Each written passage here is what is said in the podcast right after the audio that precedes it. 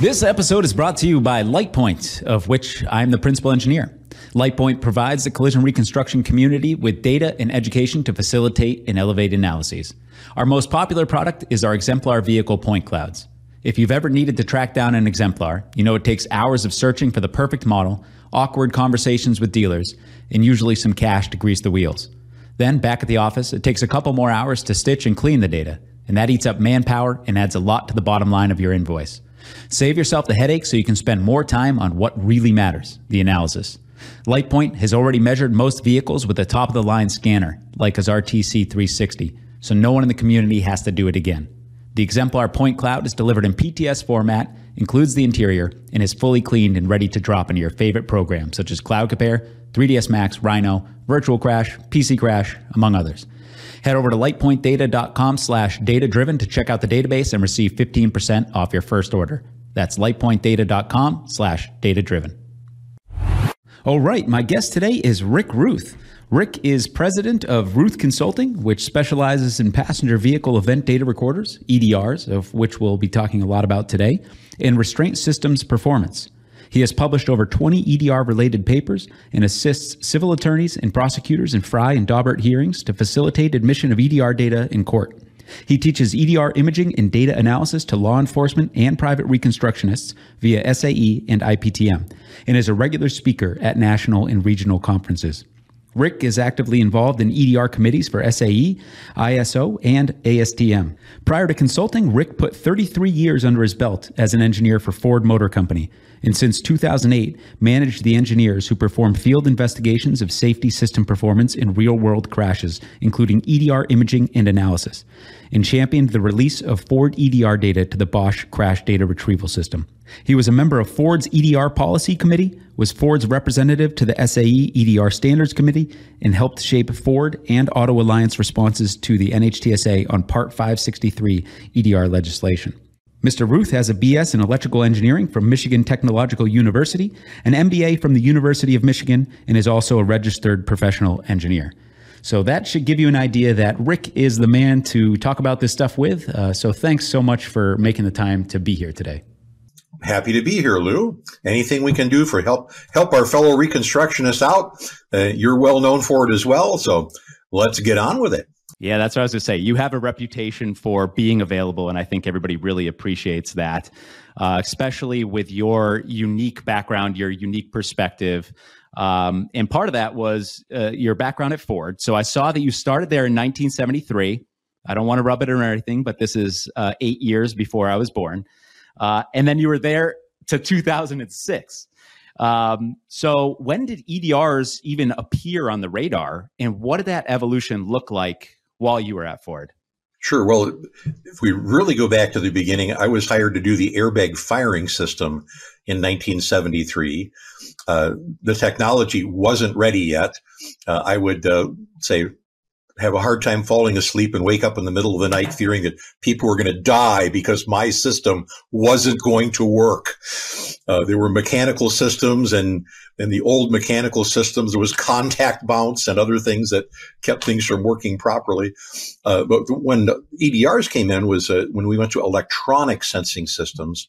So GM started that in 94 and Ford said, you, I'm not so sure about this. Let's give it a few years. So we gave it till 97 and then we began with electronic sensing and began to put in, you know, very uh, small data recorders for just the acceleration data that was used to make the decision to fire the airbags. Now, we were a little bit jealous of GM because they put speed data into theirs and they covered a longer time period.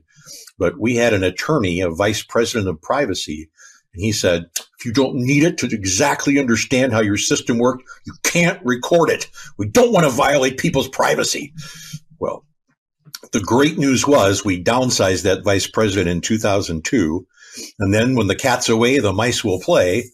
So, you know, we Ford engineers said, well, say, what should we do? And say, well, you don't have to reinvent everything. Well, what's GM doing? Oh, okay. All right. Let, let, let, let's do something like that. but we'll have to change it just a little. They record throttle angle. Like nobody wants to record throttle. We want to know what the driver's doing. We'll record accelerator pedal position. So, so anyway, we made the Ford EDRs and, and, uh, say came along, but, uh, we had a little bit of a slower start than our friends at General Motors did. Yeah. So when was that first EDR, that most simplistic EDR that was capturing acceleration profiles? For Ford, 1997. For GM, 1994. Okay. Yeah, I think I had a 1994 Pontiac Grand Am, and I'm pretty sure that had an event data recorder on it. Um, fortunately, I never tested that out, even though I was 16. I, I, I somehow avoided crashing that vehicle. Uh, so now we're at a spot where 99% of the vehicles rolling off the assembly line have an EDR. Is that right? Yes. So, and the great news is is that uh, we we actually have to thank the United States government for that. That because they made a regulation, and while technically that regulation didn't require vehicles to have an EDR, for all practical purposes, the government was sending a message of you really ought to have one of these. You know, and we, we know all of you are recording something. If you record anything, you got to record a little bit more, make it a really good, you know, and the because we have that foundation that was laid in the United States 10 years ago, uh, that that we have you know, event data recorders in you know the vast majority of our vehicles, certainly all almost all the new ones, uh, and because we've been putting it in all the new ones for over 10 years, you know the the number of old ones and new ones, the percentage that we have, you know, is in the, at least the middle 60s, uh, and approaching 70% of all vehicles on the road in the United States that have an EDR. Wow, that's yeah, that's incredible. So if you, it's something to the effect of, I mean, if you do the math there, you're going to have like 80 to 90 percent of crashes. At least one of the vehicles is probably, statistically speaking, going to have some sort of EDR on there. And it's been a long time since I've taken engineering stats, so that might not be right, but that sounds right. And you know, early on, I think you probably remember, in I, I kind of started on the scene in the early 2000s there were certain reconstructionists who said, listen, this is where I'm drawing the line. There's no way I can keep up with all this. I'll hire somebody to do the EDR stuff. I'll hire somebody to interpret it. And that just kind of proved to be a methodology that's that's not really feasible. You have to at least have a solid foundation, it seems, in EDR now if you want to be a relevant reconstructionist. Uh, what, how do you think of that? What kind of level of knowledge is required to be a reconstructionist nowadays on the uh, nowadays on the EDR front? Sure. I mean, everybody doesn't have to be an expert, but the way that I think of it is if you, if you show me all the scene evidence, I can solve about 80% of the crashes uh, with pretty good accuracy. If you give me the EDR data, I can solve about 80% of the crashes with pretty good accuracy. But if you want to get them all right, you know, you gotta, you gotta fit that physical evidence and the EDR together. And so that's, that's why the reconstructionists are typically not farming out the fundamental EDR analysis that everybody needs to to do it. Now, occasionally you come up with a really weird one, a really unusual one, uh, and that's what I do all day, every day is field the calls from the people that have weird ones and say, you know, I'm, I'm pretty good at EDRs, but I just can't figure this one out. You know, it's like it's driving me crazy. Yeah. You know, can you help me? And I'll I'll go through and look at it, and they'll say like, you know, well, uh, I think your car hit the curb here, and then the wheels bounced up, and the wheels spun when it got in the air, and and so you have a crazy, stupid speed reading and, and it's confusing you. You know, but if we look at everything else, you know, and figure out you know, where was the EDR when it wrote down each number in it, then we can make sense out of it all. So the secret is is fitting the two together. And so while it, it helps to have a, a, specialist like me available for the weird ones, you know, the typical reconstructionist you know, basically has to be able to look at a, a report and get the fundamentals out of it and say, do the fundamentals match my uh, my scene evidence? Does it match the rest of my traditional reconstruction, my momentum, my crush, uh, my time distance for the things that lay out there? So, so I think everybody's got to be this good at it, you know, and, and a few of us have to be, you know, that good at it. You know? Yeah, and I always I I always appreciate the fact that you're available for for things like that. And uh, you know, there's a lot of I've had several cases where uh, the EDR data all makes sense, except for polarity seems to be reversed or something like that. And before I'm comfortable moving to deposition or trial, I just want to reach out to somebody who has their finger on the pulse of a lot of these anomalies and is continually in touch with the community. So, like you said, we need people like that in the industry, and I'm I'm glad you're there, and I appreciate your your willingness to to share. And just a quick note, Lou, that that uh, actually the United States government uh, could be putting me out of business because of their wonderful crash investigation sampling system, which now has over 14,000 crashes in it, of which 8,000 have EDRs. If you now have something like a, uh, an anomaly of uh, polarity, you can go in and you say, well, I have a 2014 Nissan Altima with this polarity. Let's go look at the other 2014 Nissan Altimas. And you say, oh, well, in this one, the airbag's deployed, but it said I got hit from behind. You'd say, oh, I think, I think we have a polarity problem. Yeah. So, uh, so you don't, so you, it, uh, you don't have to call me all the time. Actually, you can look in the CISS database and figure out a lot of that stuff, which is very helpful for our community. Yeah, it really is. That's huge. And there's a link to that on your website, ruthconsulting.com. And you want you go under vehicle, exterior, CDR, maybe? Where does it go from there? And then you can actually download the CDRX file from any case. Yes. So you, you were describing the chain. So uh, you say once you get into the, the event, uh, it's click on vehicle exterior, and then there's an EDR, and then you have to click the expand button from EDR, and then it has summary, uh, and then like you know event record one, event record two. You click on the summary, and that's where the link to the CDRX file is which is because they're small files, very easily downloadable. Yeah, and you just have to figure out like you could be tricked into thinking that file isn't there, so they kind of buried it on us. But that's a, that's a great point. That that's available, and it's that's huge for looking at you know, and then looking at similar damages that you might be seeing in a case, and now you mm-hmm. actually have a documented delta V or acceleration profile from that. Uh, that's that's awesome. And I rumor has it, Rick, they're going to start doing motorcycle crashes soon too. So I'm excited about that. Well, that's that's fabulous. Because uh, I was going to say that because they not only have the EDR report, they have the scene diagram and they have photographs of the scene. Unfortunately, not with cars at rest in them, because uh, they they get there three days later. But the uh, but then they do have photographs of both vehicles taken, you know, in the storage lot, or say, and in some cases, there are three, four, five, six vehicles in some of them but they, they have a lot of photographs. So when you can have a damage photograph, a scene diagram, and an EDR report, you should be able to figure out what happened in that one and to see if it's similar to your crash. And that's what we're all looking for is something similar to our crash that that we can say, okay, here's here's how the EDR behaved in this one, uh, so that's how it should have behaved in mine, and say figure it out. Yeah, that's huge. They do a really good job over there. So we mm-hmm. touched on a little bit already, but how's the data evolved since you started? So at the beginning, it's it's literally just capturing, from what I can understand, the acceleration profile of the crash, and then you could integrate that and get the delta V. And now we got like you know GM's uh, advanced safety mm-hmm. control module. Uh, so what's what's that uh, evolution looked like as far as like where you started and and where we're at today? Well, you you, uh, you got the start perfectly right. Uh, Ford happened to record acceleration data. GM recorded delta V once every 10 milliseconds. So Ford ran out of memory before the crash was over. Uh, so so uh, great, we had yeah. great great detail for the beginning of the crash where the airbag deployed, which is what Ford cared about. Uh, whereas General Motors took the longer view of saying, "No, I want to see what the whole crash looked like," and I'll accept a little bit less detail right around where the airbag deployed. Uh, but that was the beginning for both both companies. Was just you know what is uh, what went into the inputs of setting the airbag system off. I think the the really the biggest uh, evolution along the way was when NHTSA got involved planning for the regulation in 2006. Is they they published their intent was to change the intent of the recorder from being f- for the manufacturer knowing if their safety system worked correctly to being used for effective crash reconstruction. And you know that that's the key thing is who, who's the customer for this is we change the customer from the auto company to the reconstructionist. So so so we should all be thankful. They're doing it for us. It's a, they're doing it for us now.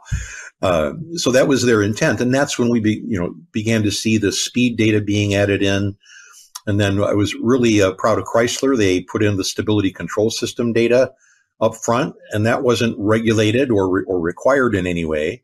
And similarly, when I was in Ford, one of my last dying acts uh, before I, uh, I retired was we had the big meeting where we said, you know, every, everybody's got electronic modules. Everybody would like to store data, but we really should think about putting this all in one place all together and making one EDR that can serve many masters uh, in terms of knowing that the systems perform properly.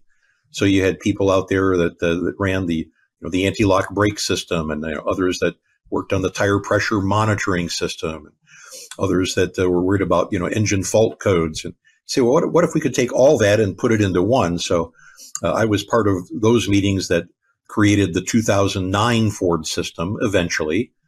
Uh, and, and, it was a pretty good all-in-one recorder for 2009. Uh, and it was, in fact, far ahead of what the government was asking for. And then, of course, the government regulation took effect, and there was a minimum floor that was set, you know, for uh, all people, for all manufacturers.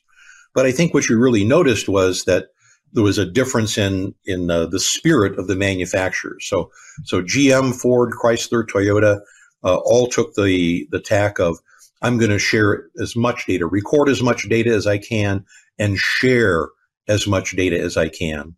Whereas some of the other manufacturers, uh, some of them had either European influence or Asian influence that that said no owner privacy is important we're not we're not going to record things that you know aren't absolutely necessary. And so you saw the Mazdas and the Mercedes that that did the bare minimum that was required by regulation and uh, did not say go go beyond that to providing extra helpful data to we crash reconstruction. So they did what they had to do, but but uh, didn't go beyond that. So I think what you see is the the big four, you know, GM, Ford, Chrysler, Toyota in the United States anyway, have all taken the the attitude that more data is good, and so uh, the, along the way you've seen some uh, called major points where the amount of data has gone up. So certainly every generation of GM has included more data, and their most recent one, the SDM 50 and the 2021 Corvette, is incredible in terms of what it has. And GM has added that advanced safety control module and the front camera module. So GM is clearly now, uh, they started as the leaders. They got behind for a little while behind Ford and Chrysler. Now they're, they're way back out front again in terms of the amount of data that's being provided. So, so if we say, what has the, the history been? It's just been more and more data every year, you know, not necessarily, you know, a tiny increment every year, but, you know, a major leap forward every three, four, five years, uh, by different manufacturers. And then if you take the aggregate of it all, it's been a little bit more every year for us, the reconstructionists, but we get it in lumps uh, when we finally get it. Yeah, that ASCM. I, I, think you and I were both at IPTM last year, 2022, and I sat through uh, Don Floyd's presentation, which was awesome. And he seems to be, you know, Don Floyd, for those that don't know, at GM. The way I understand Don's role is he's heading up their their EDR efforts and um, pushing the boundaries. Uh, in like you said, GM has kind of always been doing that and is taking the lead again. And hopefully, we get some other people that say, "Hey, that looks nice. It'd be good to have that info." Yeah, Don is a global. He's now he used to be more like the United States EDR guy, and he's now the global uh, EDR guy for General Motors. So he's also sucked in deeply into the China issues and European issues uh, and United Nations uh, issues, and it, it's like herding cats for poor Don. Yeah, we'll get into what's going on in the world market um, in a little bit. Hopefully, that doesn't pull him away too far from continuing to push push the envelope and get more data. Like uh, you know, as greedy reconstructionists, we want as much data as we can get. So the best tool for us, obviously, right now is the Bosch, the CAN Plus, and then the CDR 900. We, we need them both, right, to do to do our job at this point. It seems. Absolutely. There are still many vehicles that you can only use the CAN Plus on, some that you can use either uh, interface on, and then uh, a small but growing number where you must use the CDR 900. So you absolutely have to have both tools in your bag. Yeah, and that's that's where we're at. And how, how have you been making out with the the CDR 900? I know just uh, like at random downloads, everybody kind of gripes about communication issues, but I feel I feel like you've probably solved that issue for yourself already. You'd like to think so. I have trouble too. okay, it's good to know we're not alone. Yeah. Uh, so yeah, I saw Kent Boots recently posted up on LinkedIn, and he said, "Hey, uh, make sure the uh, module goes beep before you plug it into the USB port on your laptop." And I was like, "All right, maybe that's all it was. Maybe it was just something as simple as waiting for the beep." I think it's wait for the beep before you try to communicate with you. Actually, when you plug it in, it gets the five volts, and then it needs about ten seconds to give you the beep that it, it has five volts. Now, it's still not ready to do its whole job. You need the 12 volts plugged in to do the whole job. But I think you'll get the beep even when you just plug in the USB. Yeah, the way that he was mentioning it for like let's say a normal DLC download is plug into the OBD2 port, you'll get the power, wait for the beep and then apply the USB cable at that point. So hopefully that does it. Uh, I, I've gone ahead and put the USB in first and it's been working for me lately. But yeah, in the in the early days, I do remember spending uh, say three three days at eight hours a day with the Bosch helpline, and uh, after about 24 hours of sitting on the end, they said, "By the way, is your VCI manager still open?" I said, "Yeah." He said, "Like, oh, well, it won't work if you do that." It was as simple as that. Like, it's like, could we have said that 24 hours ago? Yeah, exactly. and they're going through some big changes. You and I were talking about before we were recording. They've historically, what the R and D, uh, Bill Rose, they've been in Santa Barbara, and now they're having they're they're spreading. They have uh, global efforts now. They're spreading out their R and D center, and they're having problems uh, with supplies and getting components. You know, you try to go buy a CAN Plus unit right now. I don't think you can. Um, so, uh, w- what's going on uh, with Bosch as of recently? Well, I think you're seeing a transition from Bosch being focused on meeting the United States regulation and the, the, the needs of the U.S. of the manufacturers to meet the U.S. law uh, to now saying, wait a minute, we've got China with an EDR, we've got the European Union, you know, that has a regulation that is now adopting the United Nations standard. So clearly, this is going to be a global, you know, operation, and so we, we shouldn't be focused only on the U.S.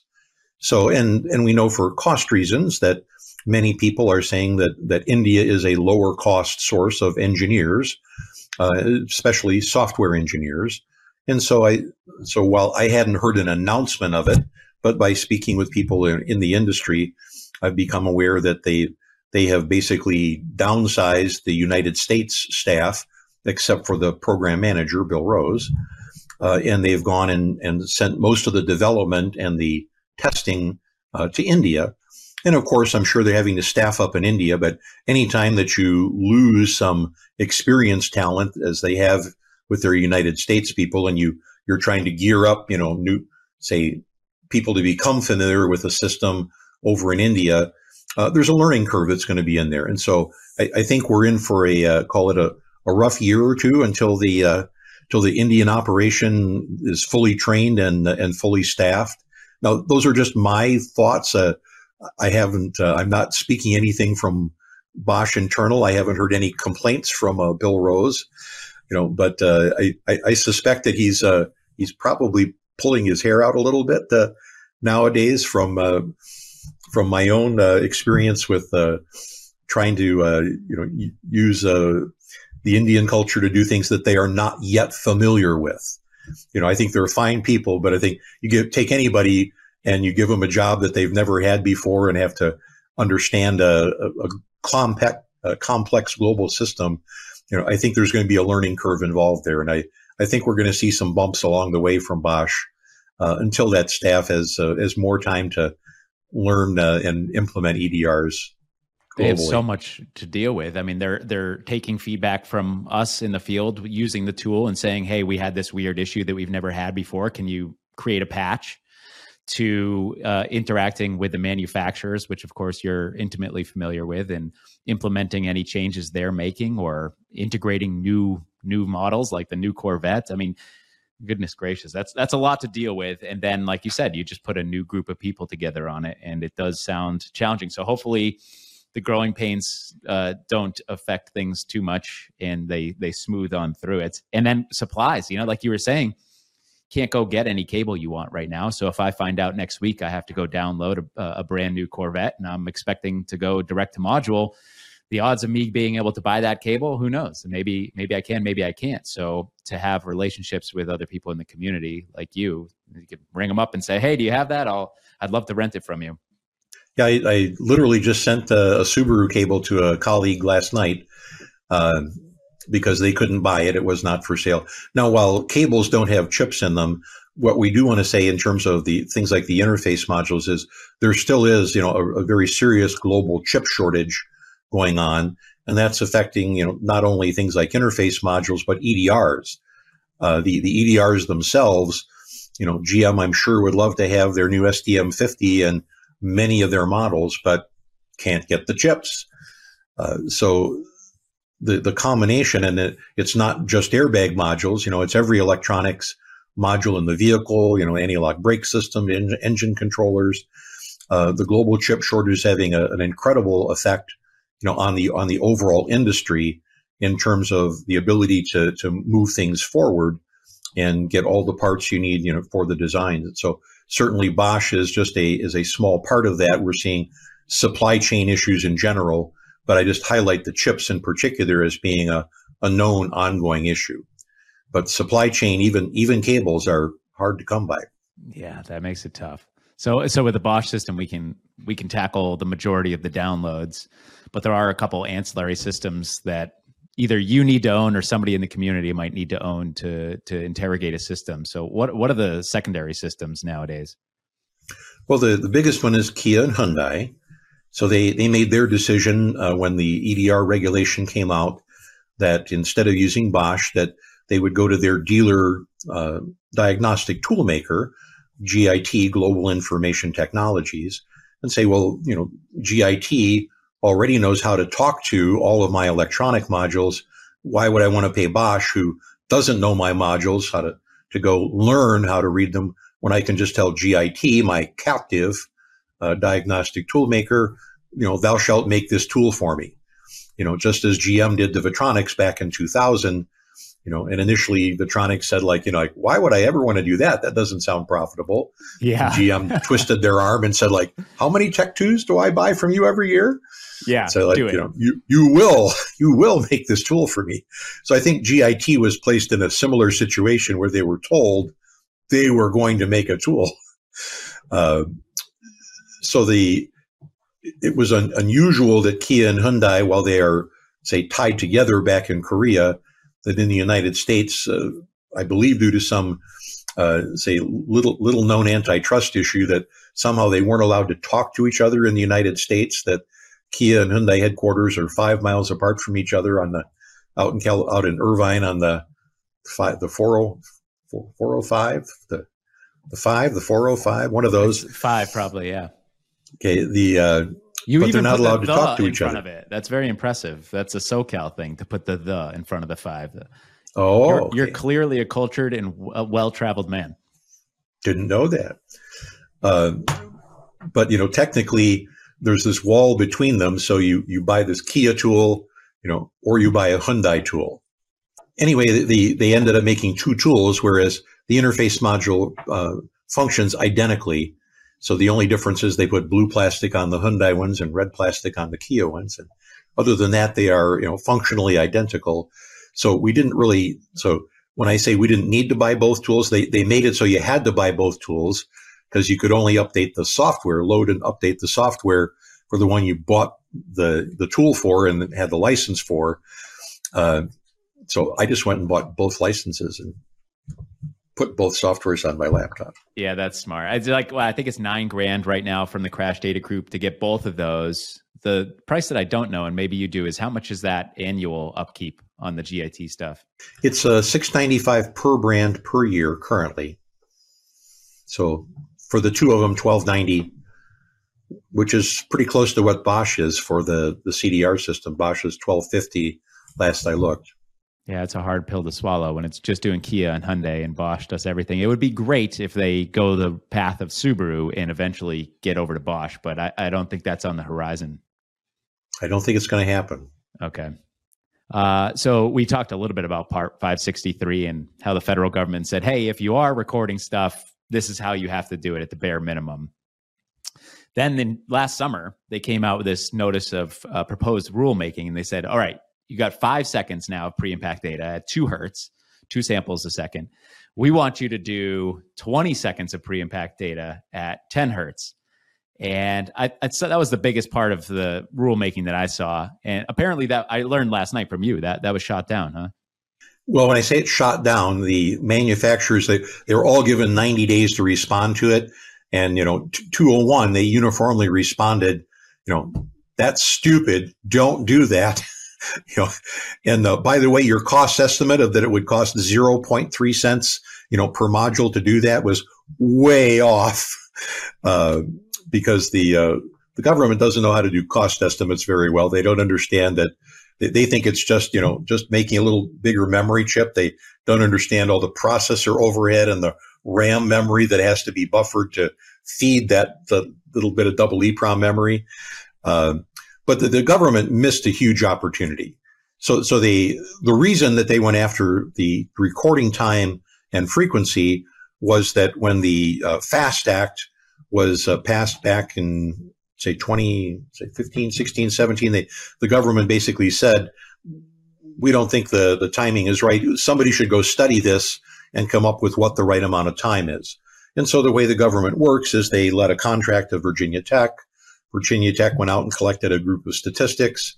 Uh, and in the end, from what I can see, they after they collected all these statistics, uh, ignored them all and just said that should be 20 seconds at 10 times a second and there there really wasn't a statistical rationale for it. Uh, and when I say that the government missed a huge opportunity, they they basically did what Congress told them to go look at the time. Well, you know, the original regulation was formulated in 2006. In 2006, stability control was not yet, uh, say, something that was required. That that phased in as a requirement from 2009 to 2012. Uh, so stability control system data is a big thing to us in the crash reconstruction world. So it was not really included in the original Part 563 regulation. You know, now if I was going to update Part 563, you know, and I was on the, the say the consulting committee, say like, you know, we we want that stability control data. You know, we want we want all of that stability control data, the yaw rate, the steering, you know, the lateral acceleration, longitudinal deceleration on the zero to one G scale, uh, so we can see more precisely how fast the car is speeding up or slowing down. You know, and, and so that is something that's been around by, uh, I should say, been in cars since 2012. Well, then we came along with automatic emergency braking, and that says has gradually been phasing in uh, there was a, a, voluntary agreement. NHTSA decided to not regulate automatic emergency braking. They uh, they decided to make it a voluntary commitment by the industry. So at the the earliest time when they asked for commitments, it was for generally how about by 2022. You know? And uh, so you see a lot of that. Now, not everybody has made the 2022, but but the industry's pretty well along. But again, along with automatic emergency braking came additional data. More specifically, is, is the car braking for you or not? Does it, is there a target in sight? How far away is that target? Uh, you know, at what point does it become a threat that needs to be responded to? And then did we warn the driver that there was a threat? And then did the driver respond to whether or not there was a threat? And if the driver didn't respond, did we overrule the driver and decide we were going to stop the car anyway? And how hard and how yeah, fast. That sounds very valuable. Uh, that's something I would like to know. I think we'd, we'd all like to know that. Now, General Motors has been kind enough to share that with us. Toyota has shared a little bit. Uh, you know, Honda has shared. Are we, you know, are we warning? Are we braking um, in their EDR? But but basically, there's a ton of data, and we say so that the government made this new NPRM, Notice of Proposed Rulemaking, and and what do they focus on? Time. It's like there was so much more. Uh, and I think you, and if you read the industry responses to the proposed regulation, you know, industry themselves were saying like, you know, hey, you're you're missing the boat here. You know, you, you don't get it. Time is not the problem. Say the problem is, you know, we've got all this extra data, and you know, some of us are sharing it voluntarily. But you know, if you want to advance the state of the art, you've got to go from voluntarily to if you have it, you got to write it down. You know, and that's uh, that's been the way that many of the other regulations around the world have been written. They're they're saying we recognize you may not have it in every vehicle, you know, so you don't you don't have to write down something that you don't have the sensor for. But if you have the sensor, you got to write it down in the EDR. And it helps not only obviously would it help us as reconstructionists, but if we're trying to evaluate how effective these autonomous systems are, then we need some way of judging them. And if we don't know if they braked or not, then then how are we evaluating their uh, efficacy? It's tough. Yeah, no, I, I think say we may be uh, skipping ahead just a, a little bit there. That when you say how would we know, we don't have a data collection system set up just yet to collect. You know, of course, if the collision avoidance system is successful and avoids the crash, no harm, no foul. There's no, you know, no one goes to look at the data that says, yeah, good job, we avoided that crash. So the only data we typically get to see is the ones where it has failed, you know, and the car did actually crash. You know, then we go look at the data and then we get to see, you know, when was the warning issued? When was the driver response? When was the automatic response? But basically, I don't, I don't uh, want to characterize it too harshly. I don't want to say it was a failure, a system failure, because many of the systems, as we are developing and evolving automatic, uh, say, emergency braking systems, we've evolved from just looking for a car that's that's moving on the road straight ahead of us to looking for a stopped car on the road ahead of us to looking for cars intruding from you know the sides to cars coming in intersections to pedestrians walking say, across the road sideways, to pedestrians walking along the road frontways, to uh, pedestrians along uh, side streets of streets we're crossing, and then there's the in bright light, in dim light, in darkness. You know, so we've we have a huge evolution that's taking place. So when I say when there's a crash, there's a failure of the system. You know, I, I don't actually mean a true failure in the sense that it didn't do what it was designed to do.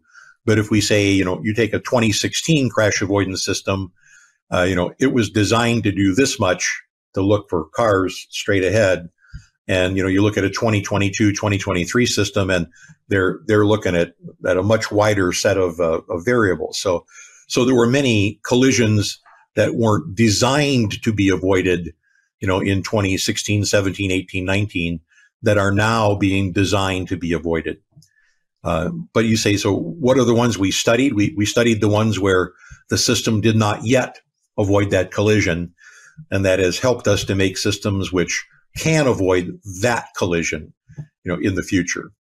Yeah, that's huge. And, and, Tesla's doing things like fleet learning, where they're they're sending a bunch of data to the mothership and processing it with machine learning and trying to figure out how to make sure that doesn't happen again. And I'm sure other manufacturers are doing something similar, whether or not that's their methodology. They're not necessarily sending it to the cloud, but they're analyzing the data, they're analyzing the crashes. I have to suspect some manufacturers are going to that CISS system and pulling the data and looking at how their system performed. Um, and when they do, so when we go look at the data, you touched on it a bit already, but who does give us data in the CDR report with respect to ADAS function? Who doesn't? And then when they don't, are we getting it places like vehicle control history or Tesla's vehicle data report? Um, how, does that look? Where do we get ADAS performance data and, and who gives it to us?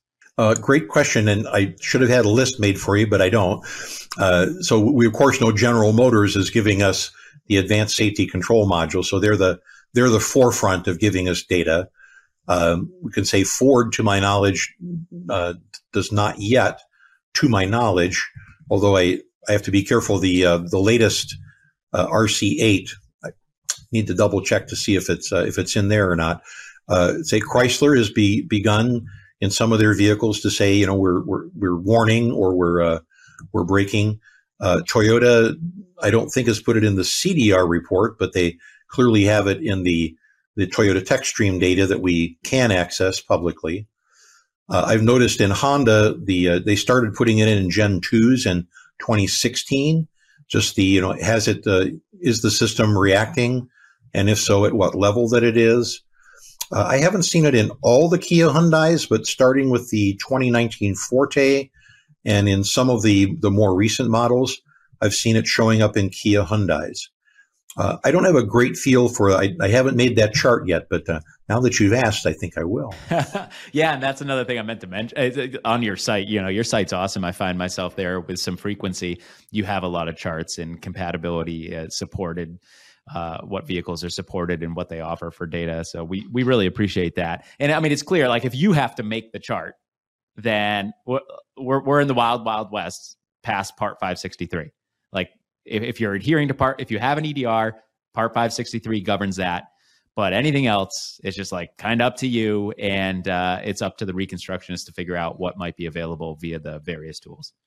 Yeah, and so when I teach the analysis classes, well, well, I try to give people a good understanding of what data is currently available. You know, our mantra is just just go get the EDR data, open the report and look at it and see which, how much have you got to work with?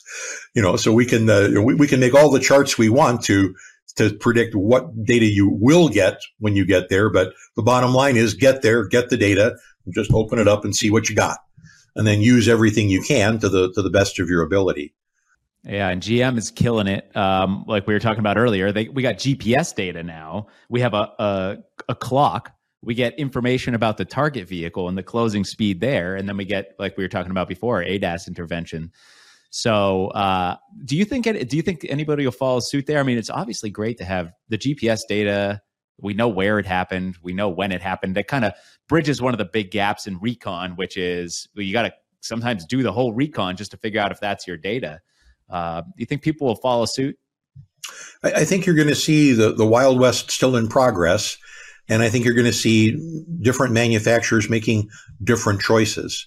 So one of the analogies I like to use is, is at the time that, that I left Ford, you know, it was a, a dark day for the automobile industry, but basically, you know, GM and Chrysler went out of business and Ford came that close, but, uh, but the, the CEO was laser focused and the CEO came out to the, all the staff and said, listen, you know, we're getting rid of half of you.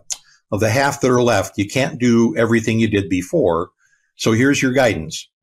If it doesn't sell more cars or it doesn't improve product quality, which will eventually sell more cars, don't do it. You don't have time for this shit.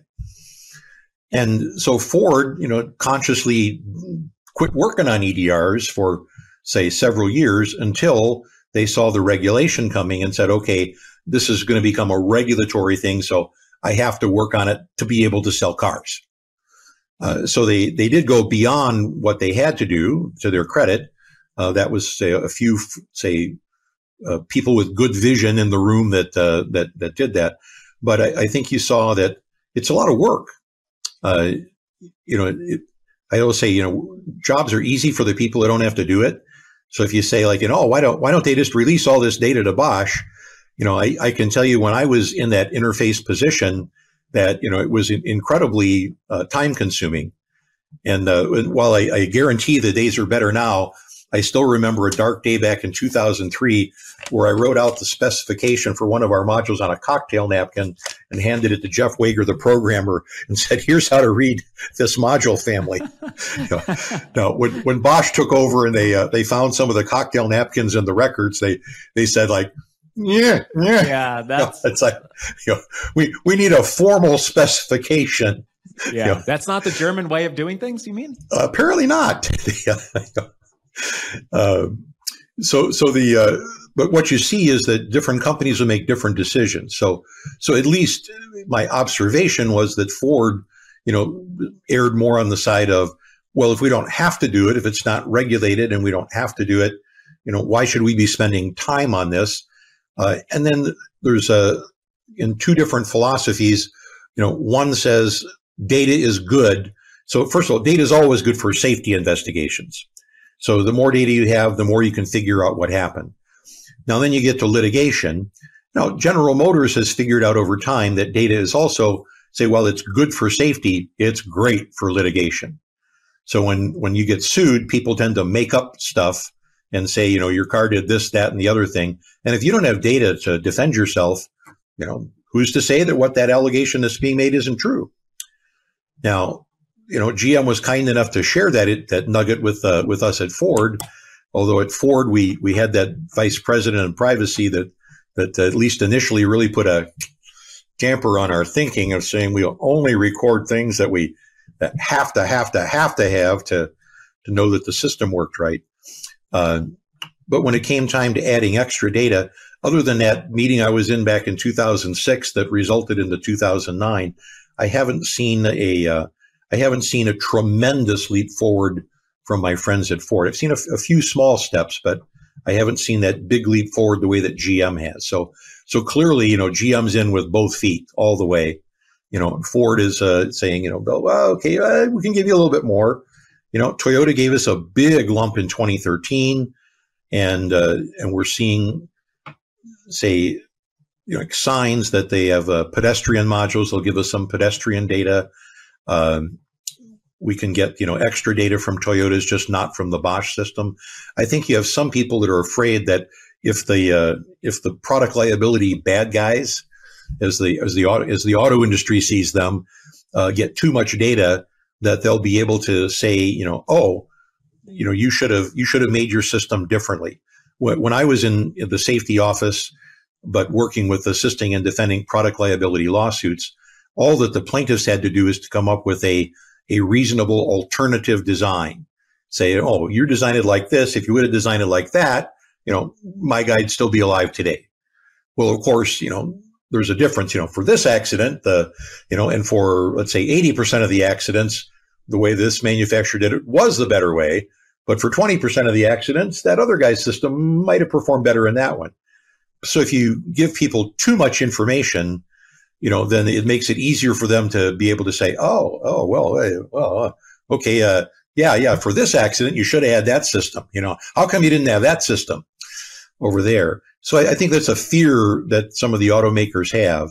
And, and uh, going back to GM and how they're pushing things, you mentioned it earlier that forward uh, facing camera. What do they call it? The uh, front camera module. Yes. Uh, what what are we getting out of there? It, how often does it record? What do the images look like? Have you seen that data? Yes. So uh, basically, say while it's taking thousands of pictures and using that to discriminate the crash, when it comes to the memory, uh, we're storing three photographs. Basically, one from four seconds before the uh, critical event of interest, one at the moment of the critical event of interest, and one four seconds after that critical event of interest. Uh, I would say that the picture quality is pretty good. Uh, I believe the ones I've seen, I think pretty, I think they're even color. Uh, not say, not now I'm questioning, but I mean compared to Toyota, Toyota takes like 20 grainy photographs, and GM takes three good ones. You know, Pick, so the yeah, with exactly the, pick your poison. Yeah, so so GM, uh, you know, it, has been good. So in the case of, uh, for example, you know, pedestrian impacts, you can see. Uh, I think there was one where the pedestrian was approaching the roadway and then turned at an intersection. They they looked like they were going to go right across, but then they turned. So the system said, you know, warning, warning, Will Robinson, you know, pedestrian coming across road. So it took a picture of them going sideways like this. You know, well then they turned and there wasn't really a threat, but it took a picture that now showed the pedestrian on the side of the road, you know, going along the side, that no threat.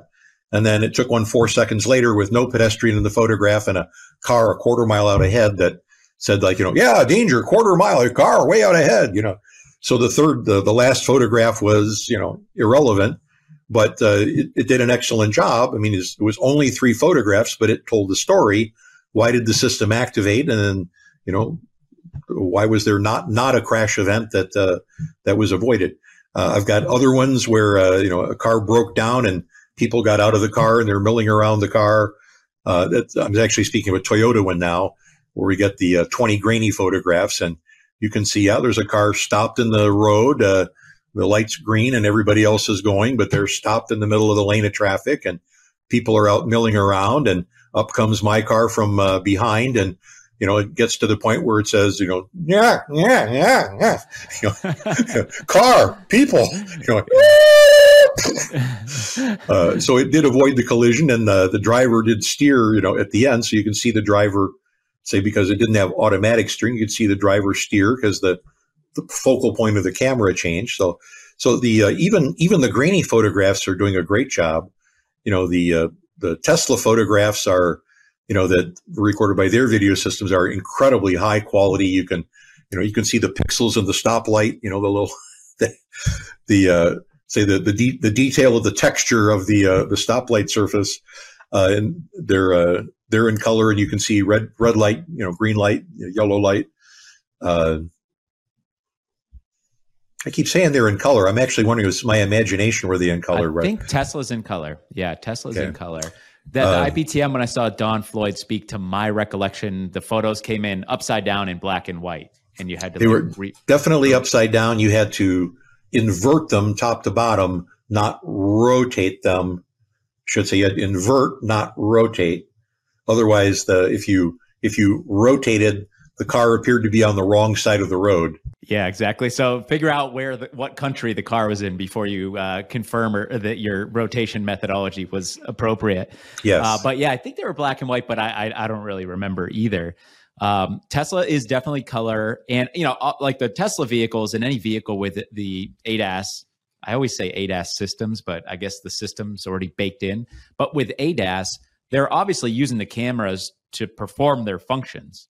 But from what I know right now, and I don't know what Rick Ruth knows, that's for sure, they're not recording any of that stuff unless being asked to by the operator. Is that your understanding as well? Like we're never going to get video from a camera mounted on the B pillar of some uh, ADAS equipped vehicle, or not yet, anyway. First of all, just a disclaimer that I'm I'm not tracking uh, the cameras on a on a day to day basis. I I still sort of view the limits of my job as passenger car and light trucks event data recorders.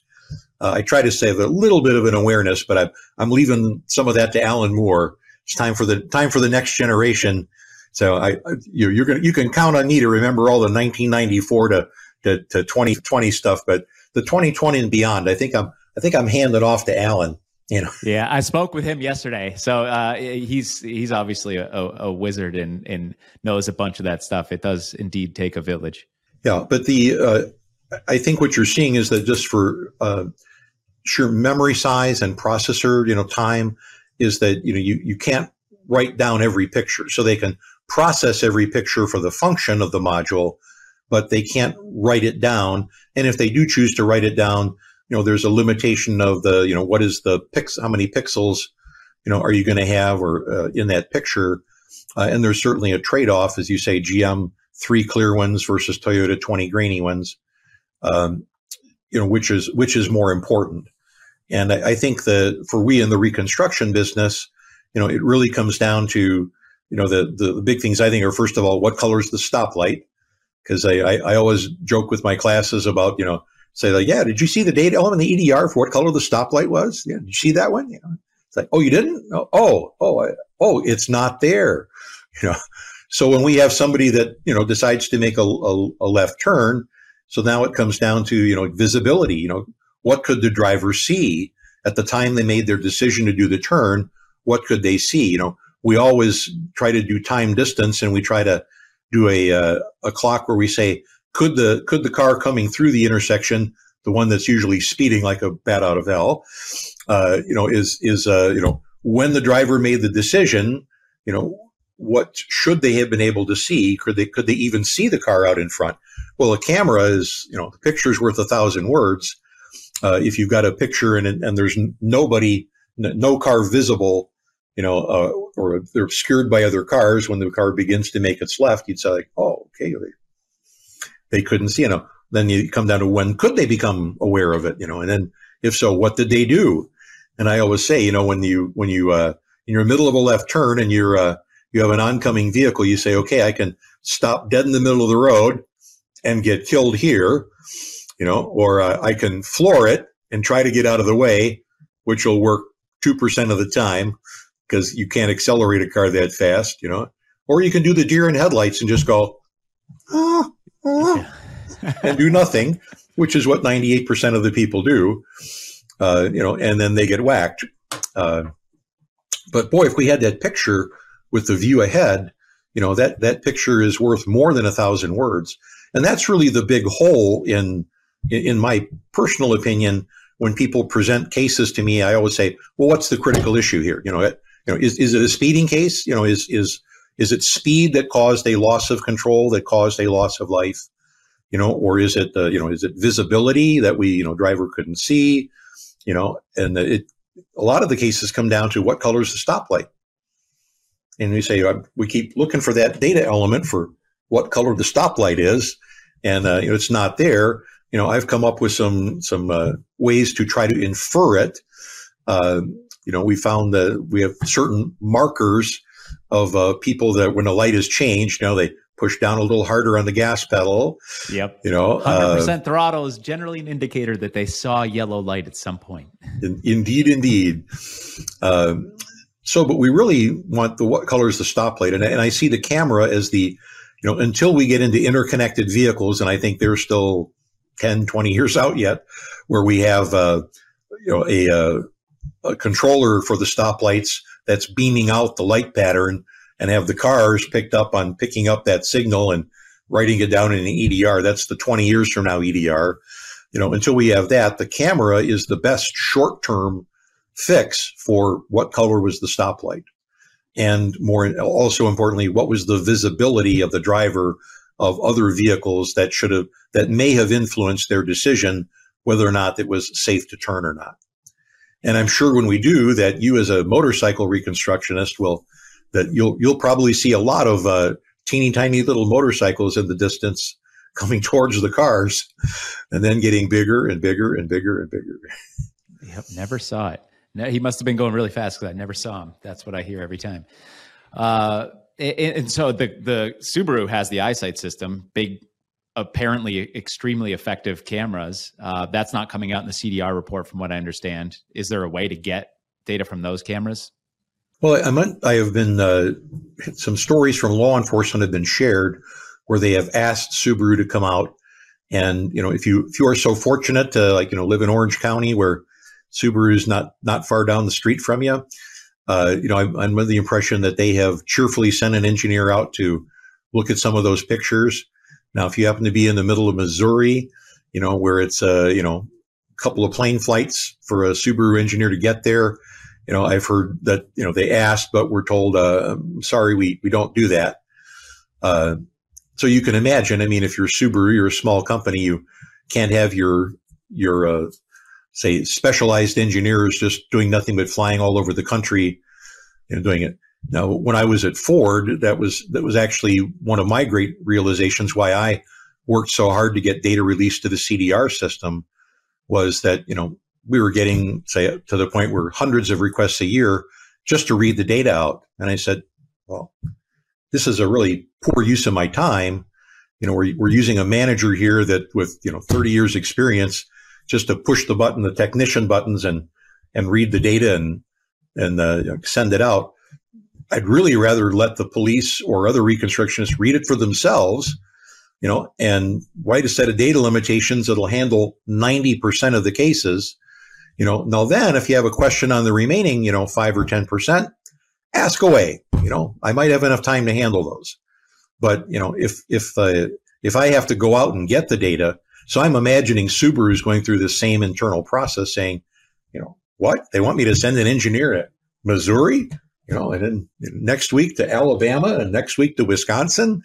You know, it's like, when's he going to get his work done? You know, and so, so, uh, what we all hope is that we'll ask Subaru enough times that they'll say, this is getting to be really bothersome, you know, and they'll say, maybe, maybe I should just let some third party, you know, read this stuff out and, uh, you know, then they can use the data and they won't have to ask us to help them every time. So, so uh, when I first left Ford, I strongly encouraged every officer that I taught. I said, like, every case you have, call them, call them and ask them to read it.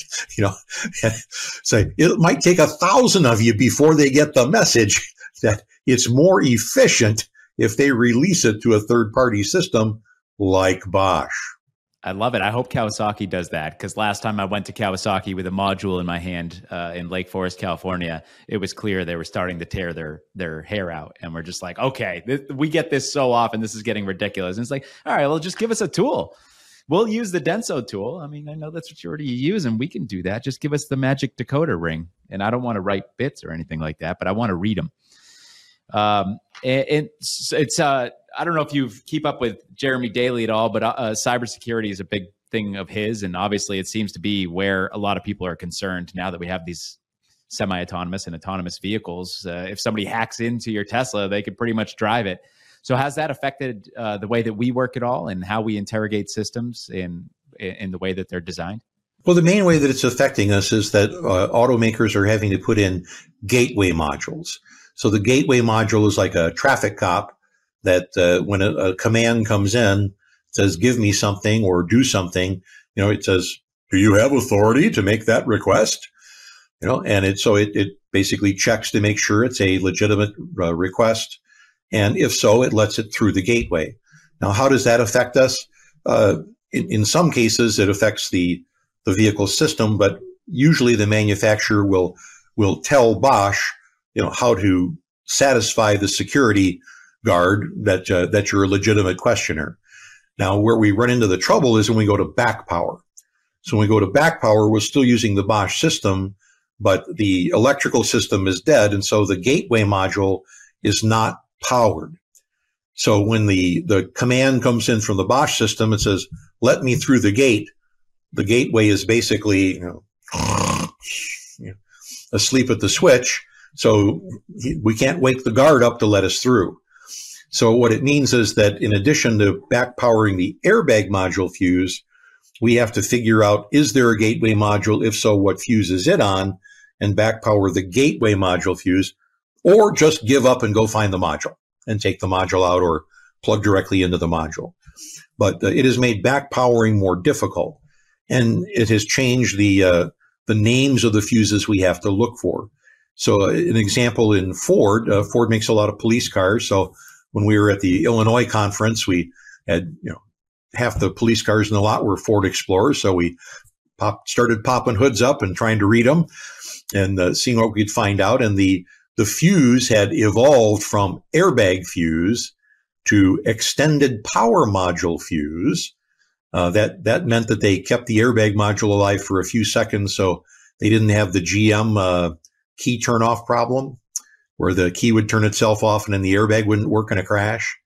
So so first, they the first step was just keep the airbag fuse on, but through now a a switch. So they didn't call it the airbag fuse anymore. It was the extended power control module. Well, then, know, then they put a gateway in. So then we had to find the smart data link connector fuse, you know, and back power the smart data link connector fuse. But then there were two of those. So then we had to start guessing which one and do each one sequentially. And we figured out that one of them powered the DLC. Good. We needed that one anyway. Uh, you know, and then uh, the other one powered the security gateway module that we go. So, so anyway, we it, it took it from just you know look at the fuse box cover and look for airbag to uh, creeps. We need to pull the frickin' diagrams for the vehicle, you know, and and a lot of those black boxes, you know, when I when I say I should say in the wiring diagram, they don't show you the guts of the module, so you'll just see a wire going in and a wire coming out, and you know it doesn't tell you what that wire did in the middle, you know. But in some cases, that was the gateway module, and the the magic was it decided whether or not to let you through. Yeah, as if back powering wasn't stressful enough already. But uh, I do appreciate not having my car hacked and driven off of a bridge. So I guess I'll take the gateway module.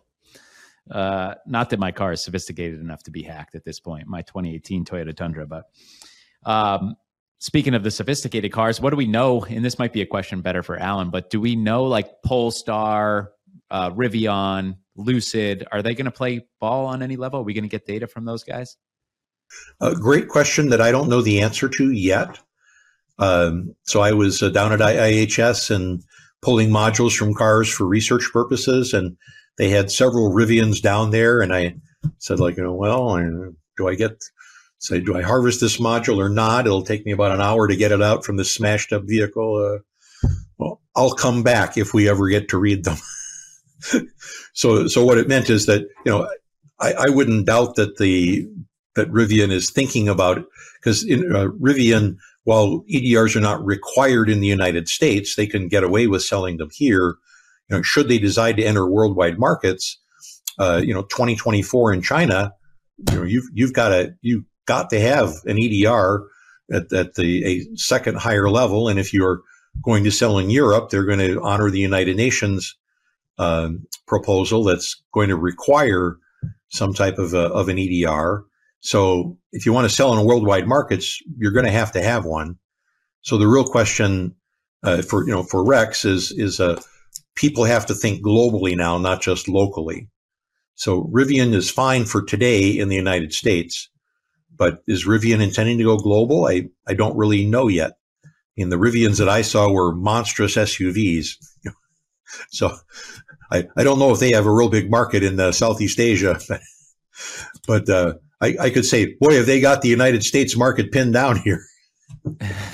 yeah, they definitely do. That's uh, me and my family. I have three kids, so we're looking for the biggest SUV we can get.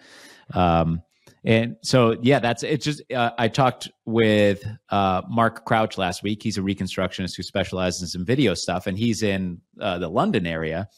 And man, uh, we were talking about the frustrations of those vehicles being equipped with EDRs, but he's not allowed to interrogate them. It sounds like that's changing. I'm I'm very you know I'm in the states. I'm always so focused on the states. I it makes me I forget that people across the pond don't necessarily have it as well as we do, and so many of the vehicles don't have black boxes that they can get data from. Um, but so it sounds like things are changing via some of the uh, uh the UN or, or, or the that you were speaking about, and then China is you were telling me mandating modules even when there's no airbags, which I don't know who has cars without airbags anymore. Apparently, China. But um, yeah, could you talk a little bit about that? That's interesting. Well, China, uh, and, and, a lot of this uh, information comes uh, through Don Floyd uh, because he. I was particularly curious to know his experience because he's, as their global EDR chairman, has had to be on the front lines of satisfying it. And he said that, that China entered into the EDR world with a basically a flawed premise. You know, their, their premise was, you know, we're going to do this once and for all. We're going to make, you know, one size fits all EDR. We're going to tell everybody, you know, exactly what to write down, what memory address to write it in, how many bits and bytes it was going to take up, what the resolution was. It was, it was going to be, we're going to make everybody do it exactly the same way. So we can make one tool and, you know, the one tool will just say, you know, dump it and it'll tell you every, everything in it. Um, but they, you know, they did it at a point in time. So by making a, a one size fits all never changes, they didn't allow for any future expansion, you know, or a, addition of any other future data elements. And they did it in a way that, that, uh, basically they didn't want to pay Bosch. I think they were going to buy a hundred thousand of these things and give one to every intersection traffic officer they had, and and the officer was allegedly going to just plug into every car after a crash and say, "You're at fault." You know, you're not, and you are. Now, you and I know from the work that we do here that it takes a lot longer than that most times. That it's not always immediately apparent, even if you have the EDR report in front of you, you know, on site. That that uh, He's like, oh, well, this is a, you know, who's, so somebody turned left in front of somebody that was going a little bit over the speed limit, but when they turned left, you know, could, what could they see was, should they have, you know, allowed more time for their left turn? Or is it all the fault of the person coming through the other way? Who has the right of way? You know, not, not so easy.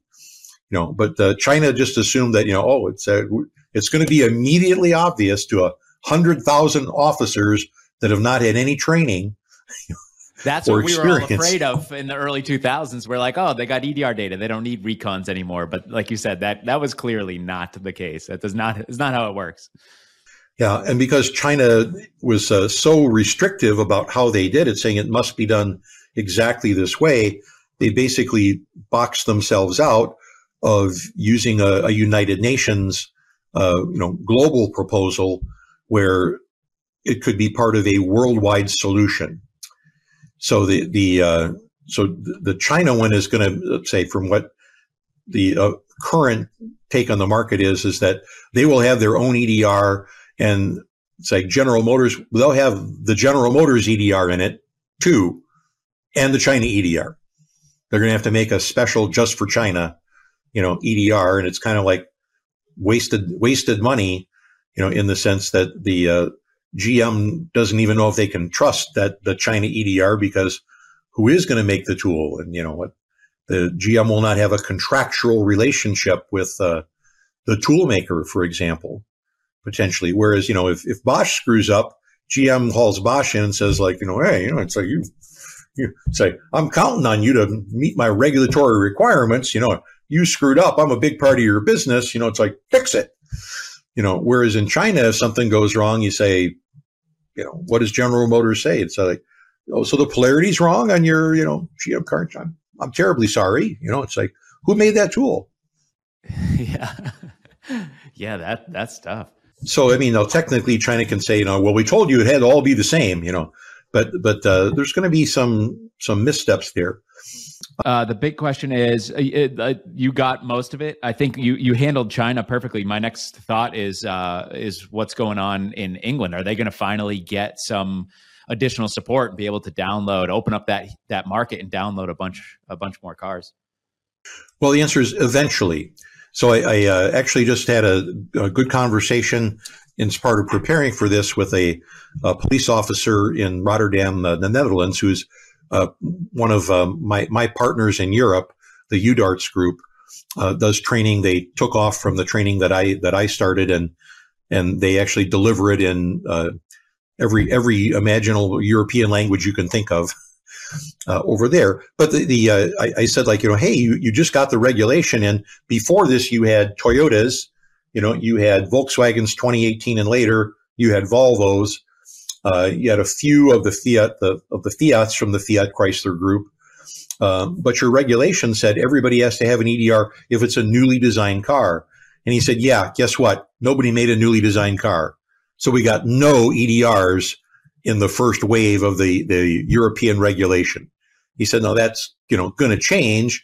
So you know, so you know another year year year and a half down the road we're going to get the next phase of the regulation kicking in where old designs you know have to be fitted with EDRs and then we should get some more of them. But he said right now he said you know we're we're still not getting a lot of them. So for example a Ford in Europe you know if you put the European VIN in it says you know I don't support European you know Fords. Say well what if I tell you you're an American car you know? And he said it'll it'll go and it'll it'll get some bits out, you know, but but it might not have a U.S. software ID, so it might you know it might catch you know hiccup on the software ID and say, well, I'm not supposed to read that one. He said, say, but he said some of them I'll see them come back and we, will get like a few bits, so I know they're talking, so I know that I know they know how to talk to each other, but I only see you know this this. So I know there's data in there, but they're not giving it to us. You know, so so they're uh, apparently some of the Europeans have have the on off switch. The say the uh, electronically, it's not a physical on off switch. We're not allowed to have those and don't want those. But that you know they at the factory they have the ability to program EDR on or program EDR off. So many of the European ones are programmed, you know, EDR off. Uh, Mercedes, I believe he was citing was a similar situation. They could they could communicate. They they suspect there's data in there, but they can't get it out with the Bosch system yet. Now BMW uh, had a little bit more luck with. Yeah, and it sounds like what what uh, if I'm reading between to, between the lines, it's like five to ten years or so. They should start to see a lot more uh, compatibility. Yeah, I mean it's like we've we've had our regulation for ten years, and now we live in a fabulous world where the vast majority of our vehicles have at least some kind of an EDR that we can read. Many with the Bosch tool, with the Bosch and the Kia tool, you know, we can say we're up to say not just 99% of the new ones, but probably getting pretty close to 75, 80% of the cars on the road. It's primarily cars, you know, before 2012 of that weren't General Motors, weren't Ford, you know, and say well, say Chrysler goes back to like 06. But uh, we've got the big four pretty much covered. So if we say what's not covered in the United States, it's not the big four and before 2013. We got a lot. We got a a nice uh, a nice a nice buffet to choose from. Like you said, it's rare. You know, you get a. I mean, geez, you get a crash now where neither vehicle has EDR on it, and then you kind of feel like you're flying blind. It's like a middle aged a dark aged uh, mm-hmm. uh, reconstruction. And I, I, feel bad for our European brethren who are still dealing with that, especially on challenging cases where they just a, a quick download would tell them so much. I just say they've made their bed and now they have to sleep in it. They're very privacy conscious, and they, you know, they didn't want to uh, uh, say invade the privacy of the driver, so they haven't. Uh, now it's a it's a debate whether you know in the United States we talk about what is the public interest and what is the private interest. So we've struck a balance that we think is reasonable for the United States. In Europe, they struck the balance a little differently, you know, then we struck it, but now they've changed their mind. So for many years, the balance was on privacy for them, and now the the balance is coming is swinging the other way in terms of data that's in the public interest. I, I got to get a bumper sticker that says pro data, something like that, you know? Uh, one one thing that's interesting is the way the Europeans have dealt with the privacy issue is that they've said that they want to make sure that whatever tool is used does not download the VIN because the VIN can be traced via databases back to the driver.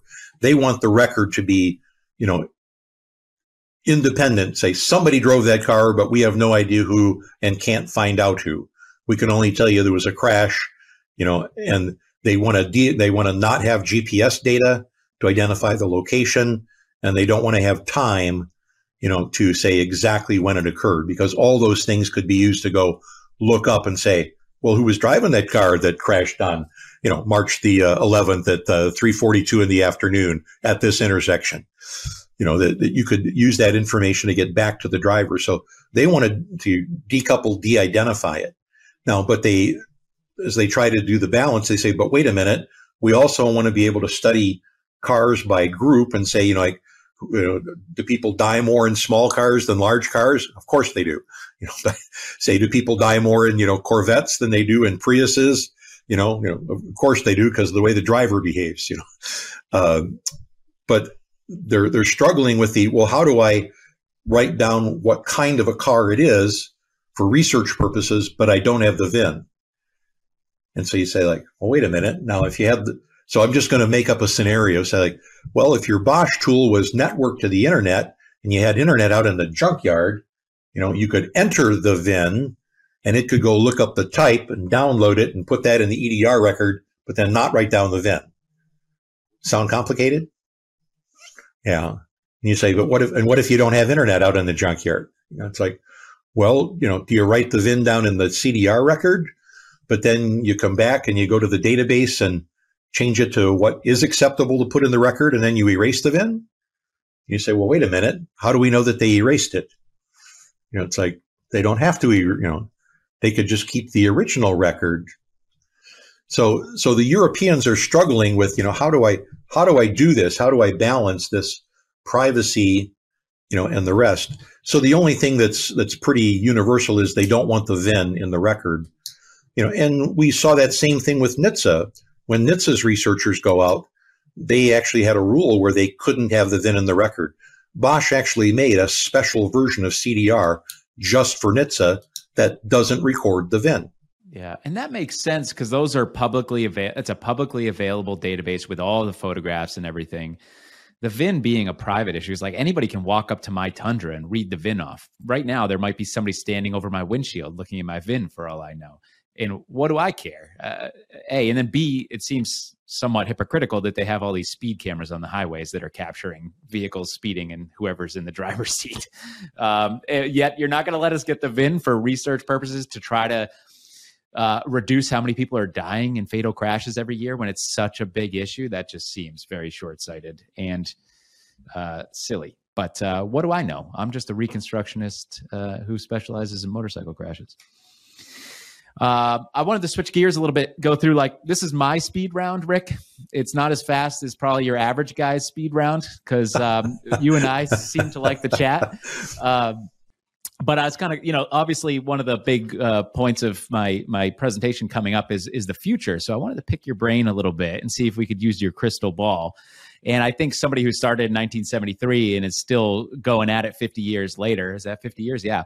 Um, probably is in a good position to say, well, this is how I've seen it evolve, and this is where I see it might go. And you might be able to shut down some of these questions and say, that's never going to happen And one of those questions is, are we ever going to get? Do you ever think we'll get video as part of of a download? Videos of a crash. We're getting photos right now, but it sounds like there are some big technological challenges associated with processing and storing video as part of an EDR report. Say, yeah, it, it's. Uh, I don't see it, uh, you know, in the next five years, just because of of memory and size limitations. But heck, electronics are getting better every year. Uh, they're not just getting you know better, cheaper, and in more importantly in smaller spaces, uh, because actually the the physical room to uh, to put these things into airbag modules they they ran out of room some time ago, and they have to rely on on technology improvements to scrunch the box up a little bit to to make room for anything else. In particular, capacitors to keep it running to take things out of temporary memories and put them into uh, double EEPROM or flash memories after the crash is over. You got to keep the module running for a while, and that data transfer takes time. So, uh, can I see it in, in, the future? I, I can see it, but it, at the moment it's it's uh, so far out that it's uh, kind of hazy and on the horizon. Uh, I would so this is these are pure guesses on my part, but I'd say, you know, and I would say people that say something can't be done are constantly being interrupted by people saying, "Well, this guy's already doing it," or "This country's already doing it."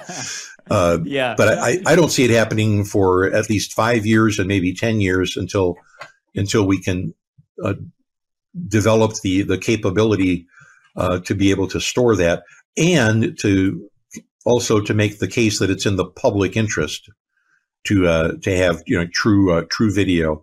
I think the the short term solution of a modest number of photographs is still pretty a, a pretty decent solution. The Toyota every six tenths of a second, in my mind, is uh, is better than the GM minus four zero plus four, um, because I think that to me it's a really big deal in the left turn situation to say when did the other car come into view, um, and with the, a picture every six tenths of a second, you've you've got a shot at that.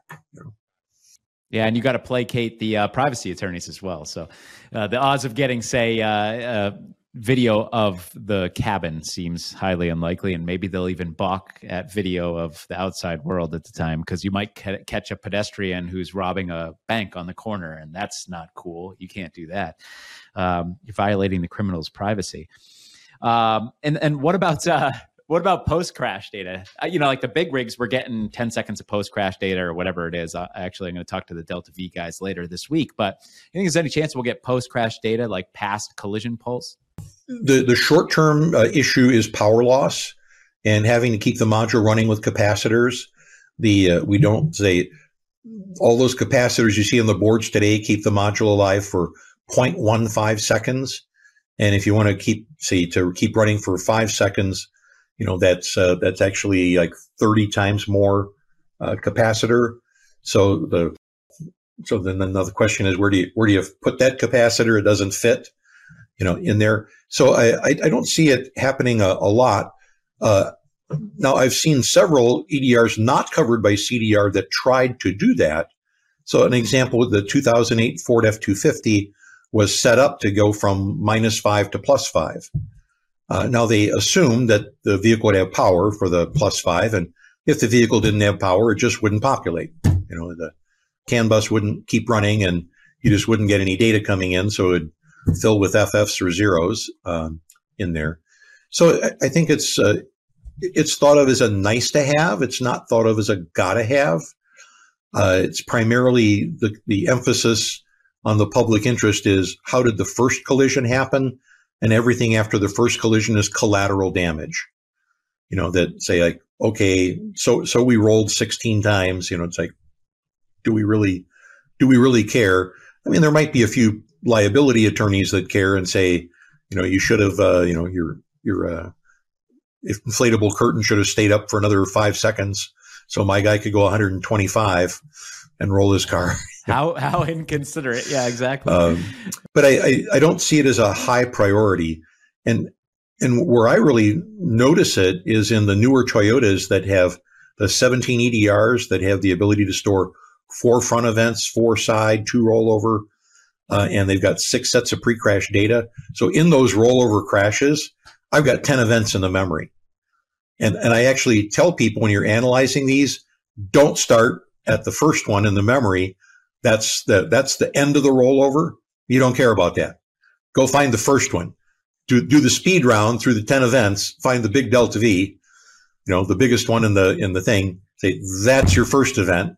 Say, lock in on that one, figure out why that one happened, and then go see, is there anything else in here that we actually need to worry about?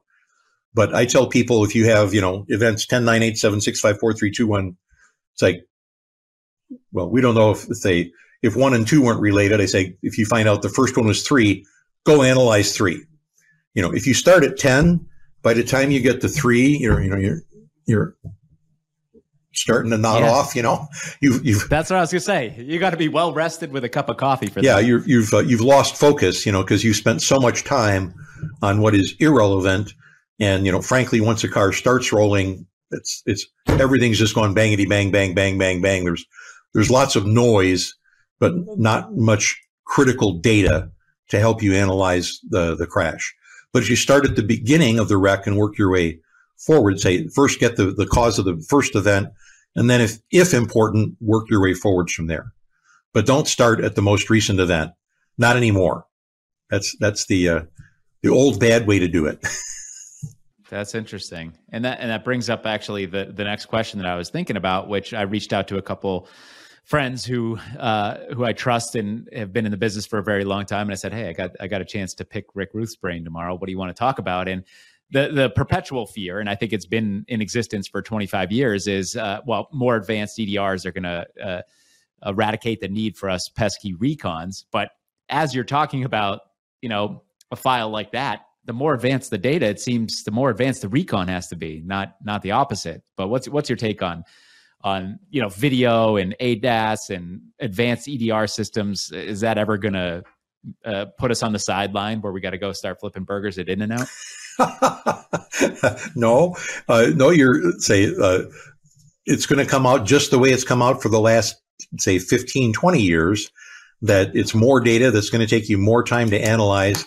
It's going to increase your billable hours, and you know you're going to have a momentum. Say just as when we had momentum analysis and then EDR, we had to say, well, now we have to say, do they agree? And if they didn't agree, spend time on fitting them together to figure out like you know what was wrong with the EDR or what was wrong with the momentum. Did we get the drag factor wrong? Did we, did the tires leave the roadway? Were we in a yaw? You know, you had more things you had to think about. It was more billable hours.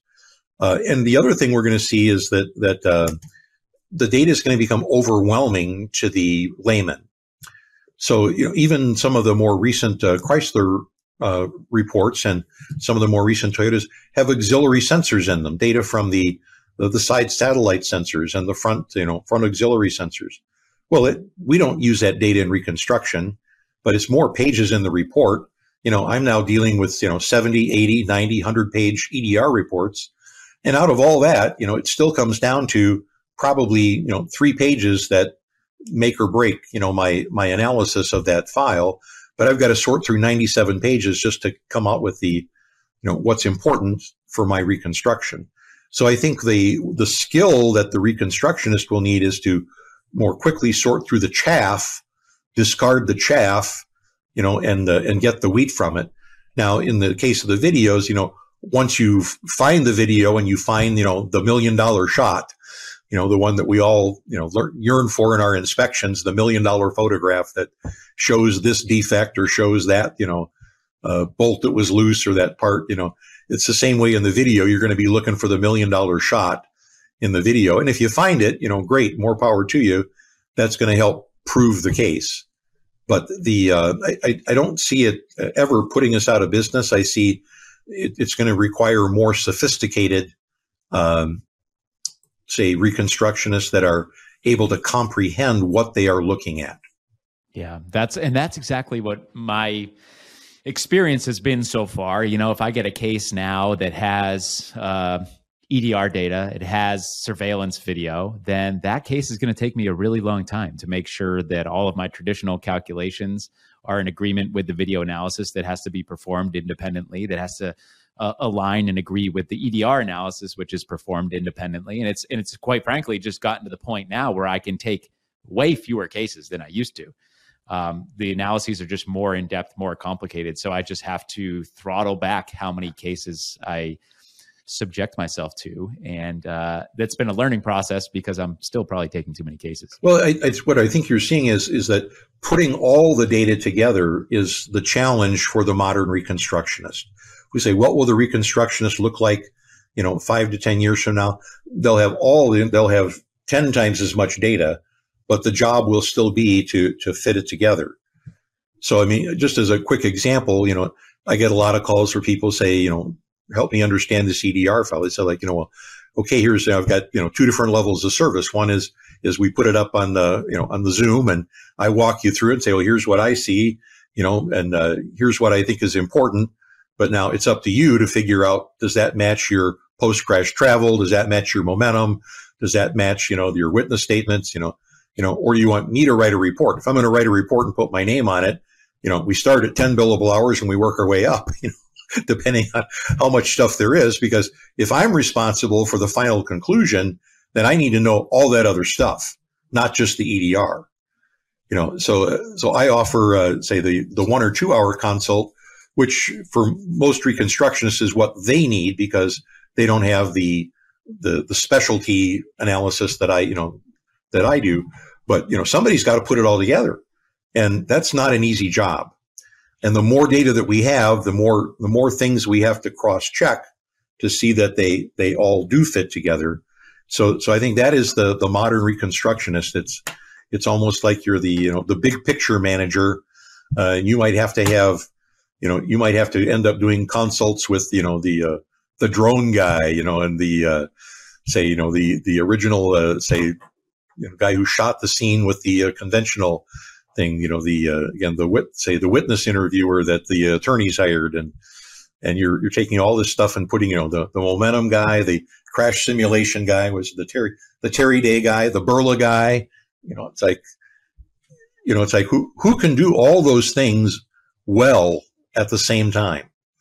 You know, very few of us that I know of. You know, now that's why I also see you've seen the the engineering firms getting a call it a, a bigger hunk of the market share that they can have, you know, an office with 10 people in it, you know, where one does the, uh, you know, the uh, ed crash simulation or another one does the Terry Day, you know, uh, you know, simulation and another one does the, say, analyzes the drone footage. Another one analyzes the, uh, the Berla data. They say, I'd actually like to know how many, how many people actually can do all that themselves and if so, how much do they charge? yeah, exactly. Yeah, that for their their overall invoice is going to be huge, and if they have the talent to be able to accomplish all that, their bill rate is probably pretty high. And I mean, you just hit perfectly on a theme that has come up throughout all these podcasts. And uh, I think my first podcast was with uh, Jeff Muttart, and that was his big takeaway: is like, hey, man, at the beginning of my career, I could do the whole recon. It's just not feasible anymore. There's too many parts that come into play. Obviously, he's not doing recon at all anymore. He's just doing human factors, which speaks to that same uh, concept it, it, itself. But yeah, you need uh, you're going to need a. It's going to be a multidisciplinary effort, and, or you're going to have to take one case a year and try to attack every single angle of it yourself. Uh, I, I, love it. Is there any chance of uh, this came from Jared Carter, one of my good friends and a great reconstructionist out of Washington? and he was saying, "Is there any chance that this ever gets standardized as far as what's recorded, how it's uh, pulled from the vehicle, and how it is reported? Is there any chance? I know you're uh, you're involved with the ISO and ASTM and SAE.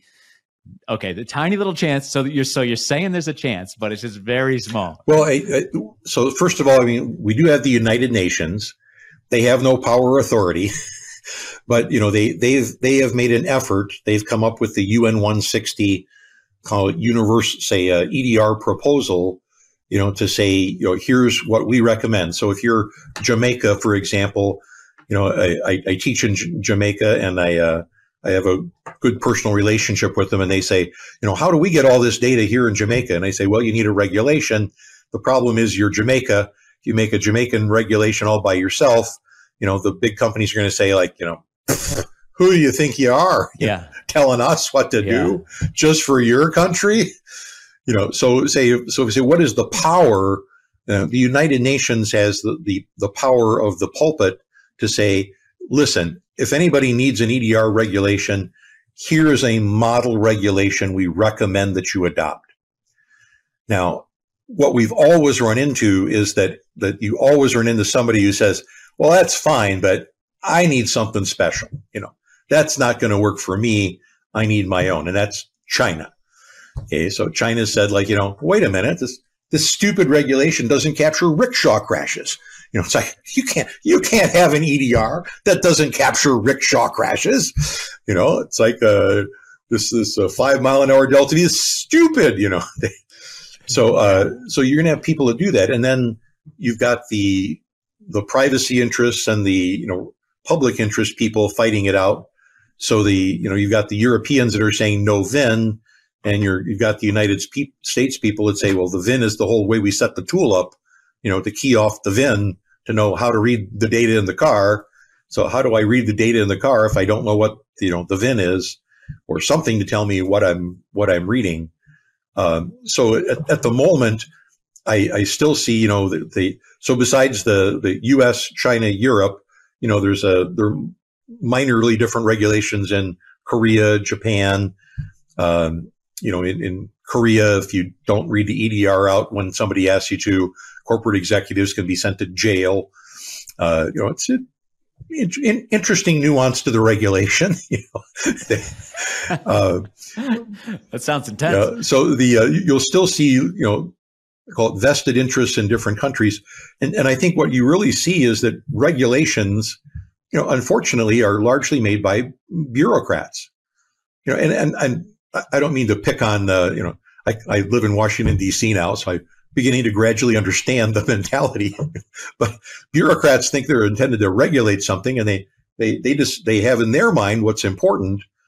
Uh, and they don't always ask the people that are involved in the industry, you know, now, when I was at Ford, I was offered up to go to NHTSA and explain EDRs to them and everything. But all at the time that I, I did that, my impression was all they cared about was that they had the cost justify and say that this thing was free. And so that I got 5,000 questions on, you know, the cost of each little byte and bit in the, in the thing because they wanted to say it didn't cost anything. And, and I was trying to say, you know, here's, you know, you need this data to understand crashes. And they said, don't, don't, don't, bother, don't bother me with that stuff. I, I'm a regulator. I need to write a regulation and the regulation has to be cost effective. So let's let's grill you on cost for another hour here. You know, uh, and and sounds like the the GM tried to help China to go down the right path of here's the data that you need, but China said like you know no I got my mind made up I I want this one size fits all EDR. Uh, and I want it to be not uh, to not have to pay Bosch.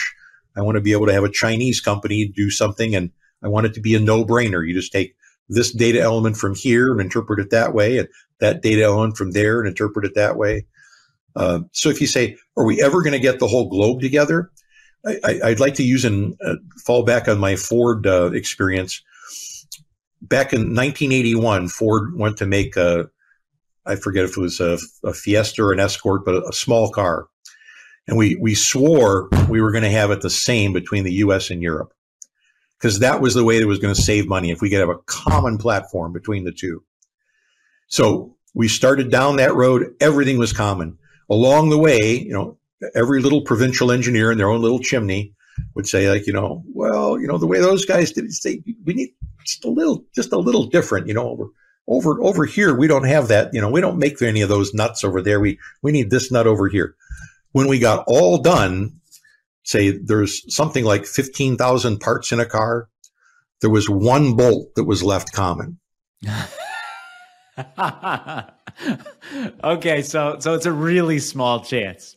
so, you know, the only way it works is if you have a power figure at the top. So at Ford, when Alan Mulally came in, he came in and he said, you know, what kind of problems have you guys had?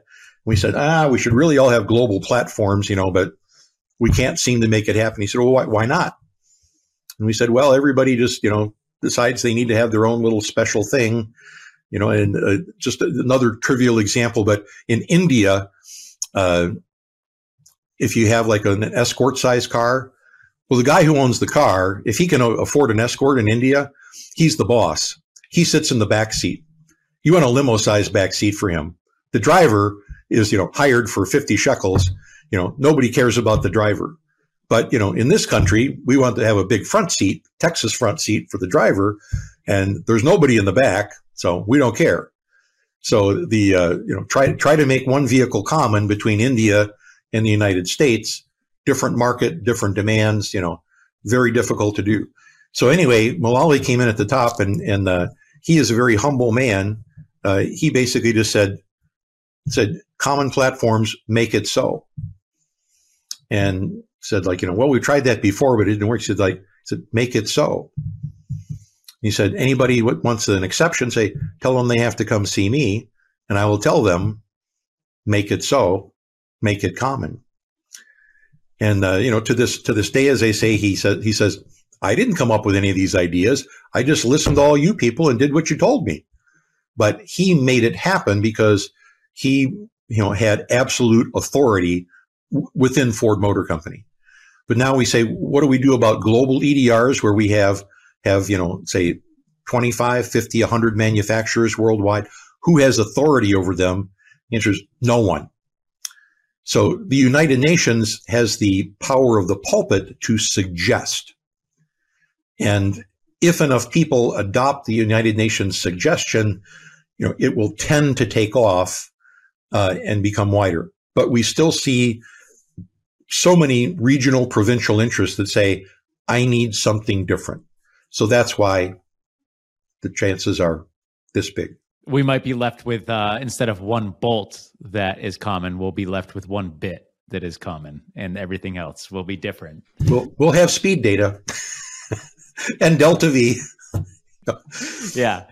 And, and, so, I mean, like you were saying before, uh, with the Wild Wild West, uh, that was your term that we that you used before we started recording, and then I might have I might have stolen it during you, this conversation. You did. But I, um, I'm admitting it now. If anybody's still listening, they'll they'll get the truth at this point. Um, so uh, event, uh, ultimately, it's up to the reconstructionist to have their finger on the pulse, to know what the right tool is for the job, to know what data they might get from X, Y, or Z, and that's that's a big undertaking. And so ultimately, we're all going to have to learn to how to stay educated, how to keep our finger on the pulse, and how to adapt. Uh, do you have any recommendations for us? The best way to to stay in tune with what's going on? Well, I mean, uh, frankly, it's it's go to your regional and uh, and national conferences where people appraise you of what's you know what's new, what do you need to be thinking about this year, you know what's new on the table. Uh, so I've just used the example in EDRs. You know, it's the uh, Andy Rich and Bob uh, Scurlock paper on adjusting for the EDR location. You know, it's like for, for 20 years that I was in the business, we just said, ah, EDR, it's, it, it's sort of on the center of gravity, almost, kind of, sort of, pretty close you know, and for the front frontal and front angled crashes, it was close enough. But there was that occasional crash that was on the front bumper or the back bumper that was a T-bone fashion where you say, whoa, it makes a big difference there. And, you know, when I started in EDR, I used to say, there's no crash that I can't explain. I was a little pompous. You know, the say, you know how young people are, you know, those 50 year olds, those youngsters, you know, uh, you know, they get a little pompous and they, they think they can do anything you know, and then you stay in the business long enough, you eventually get one where you, you get it and you say, these numbers don't make sense. You know, why don't they make sense? Because I'm I'm using my old, you know, conventional hat, and I haven't yet learned the new the new tool of adjust for the module location. So you say for that, you know, like one in fifty cases where the module location makes a difference. Say so we say what is that the, the reconstructionist needs? he needs to have the awareness of all these idiosyncrasies and tools just enough. You know, he doesn't have to be able to solve every one personally, but he's got to have the awareness to say something funny's going on in this one. And I know it, you know, and I, I may not have practice in this one, but I got to throw this one to the specialist to say, say, help me out here because there, there's something weird going on. Uh, and, and that's the skill that I think is going to be the hardest skill in our in our information age of too much information It's going to be the the the people that have either the gut feel, you know, that says something's wrong here, or the the uh, they've been to enough uh, conferences, they've heard about the different things to say, you know, oh yeah, I I, I heard something. I, I remember hearing at one of the conferences you might have to adjust for the module location, and they said it was only a few crashes, and you said, oh yeah, yeah, this is this is one of those, you know. Oh, okay, yeah, okay. We're going to need to, to, either go research that or go study up on it or do it. Uh, but I think that's the the challenge is the reconstructionist has to be the the big picture vision of what's important in this one. What do I need to focus on in this one? Are there any special circumstances that I that I need to consider for this one? That that maybe ninety percent of them are just plain vanilla crashes. Don't even need to think about it. You know, it's like who who can be that person that decides this one's plain vanilla and this one is uh, you know is tutti frutti, you know, uh, gumdrop. You know. Yeah, I like those tutti frutti gumdrops. Uh, yeah, exactly. That it, that's I love I love how you uh, brought all that up and put it together, and it's something that you know, like in my career, I started really. Uh, I probably went to my first uh, crash conference there in Vegas with Scott Baker in 2003 or 2002. And I remember just showing up to that conference and being like, there is so much information I have to know. And it, you kind of have to steep in it for a decade before you start picking up all these little things that you need to be aware of. That's me. I'm probably just a slow learner. But the bottom line is, you do indeed have to go to all these conferences. You have to speak with other reconstructionists. You have to take classes uh, it, it, without doing that, you're not going to have that word. I'd love to use that word. You're not going to have the awareness to know when you're in trouble and when something funky has reared its head. So uh, I will just recommend taking your course. Take one from Rusty Haight. You, this is, uh, and you told me this during your class. Take one from Rusty Haight. Take one from Brad Muir. Take one from Kent Boots. Find whoever. Go to conferences. Listen to Adam Hyde from Northwestern talk about it, anything you can do. And, and right now, you're teaching a class, from what I understand, at SAE and IPTM. Yes, at IPTM we have a level one and a level two.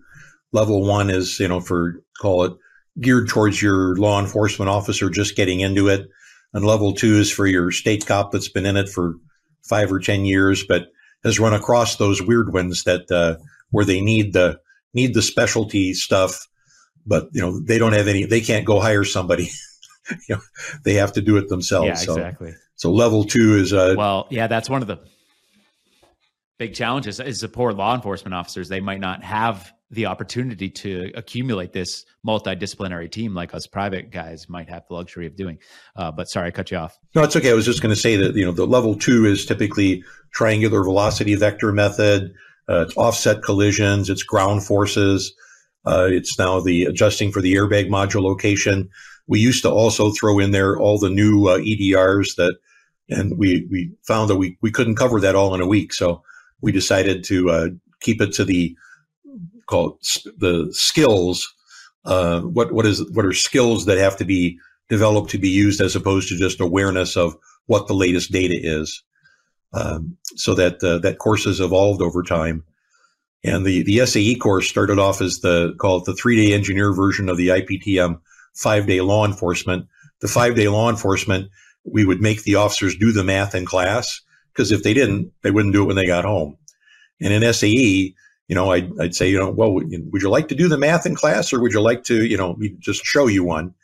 And they say, you know, well, Rick, unless you're paying us, you know, 300 bucks an hour to do math, you know, we're not doing math for you, Rick. You know, it's like we do math for our clients. You know, you show us once, we go do the math at home, we charge them for it. You know, so, uh, so my SAE classes, they when I said like, would you like to, who would like to do this drill sheet? They say like, that that's okay, just show us one. You know. So uh, we would cram it into into three. So initially it was cram five into three. Well, now that there's a level two IPTM, I've got like ten days of stuff, and I'm trying to cram that into three days. You know, for SAE. And I, I keep asking SAE for a fourth day, and they say, well, we can't call it a you know a, a class. If it's four days, it's a seminar. You know, we, it's not a it's not a, a, a class anymore. It's a seminar. Can I have a seminar? yeah, exactly. They make it a seminar. Uh, well, I thought I took your class. Uh, I, I, looked. I was looking at my notes in preparation for this conversation. I was 2021, so it was kind of mid COVID. So I had to take the remote version of it. But you did a tremendous job compiling all that information and putting it into a, a format that's digestible and concise. And then I, I also just really appreciate the fact that you gave a bunch of materials that you didn't necessarily go over, but now I have on my computer. And whenever I get one of these tutti frutti gumdrop cases, which is what I'm going to call them from now on for the rest of my career, um, I can pull up some information from the PowerPoint presentations, and and I have that. So um, you're just like I said at the beginning, you're a pillar of this community. You really help us interpret all this information. And uh, I appreciate you donating two hours to to speak with me today and to the rest of the community. Um, much gratitude. Thanks, Rick. Very good. Hey everyone, one more thing before you get back to business, and that is my weekly bite sized email to the point. Would you like to get an email from me every Friday discussing a single tool, paper, method, or update in the community? Past topics have covered Toyota's vehicle control history, including a coverage chart, ADAS, that's Advanced Driver Assistance Systems, Tesla vehicle data reports, free video analysis tools, and handheld scanners. If that sounds enjoyable and useful, head to lightpointdata.com slash to the point to get the very next one.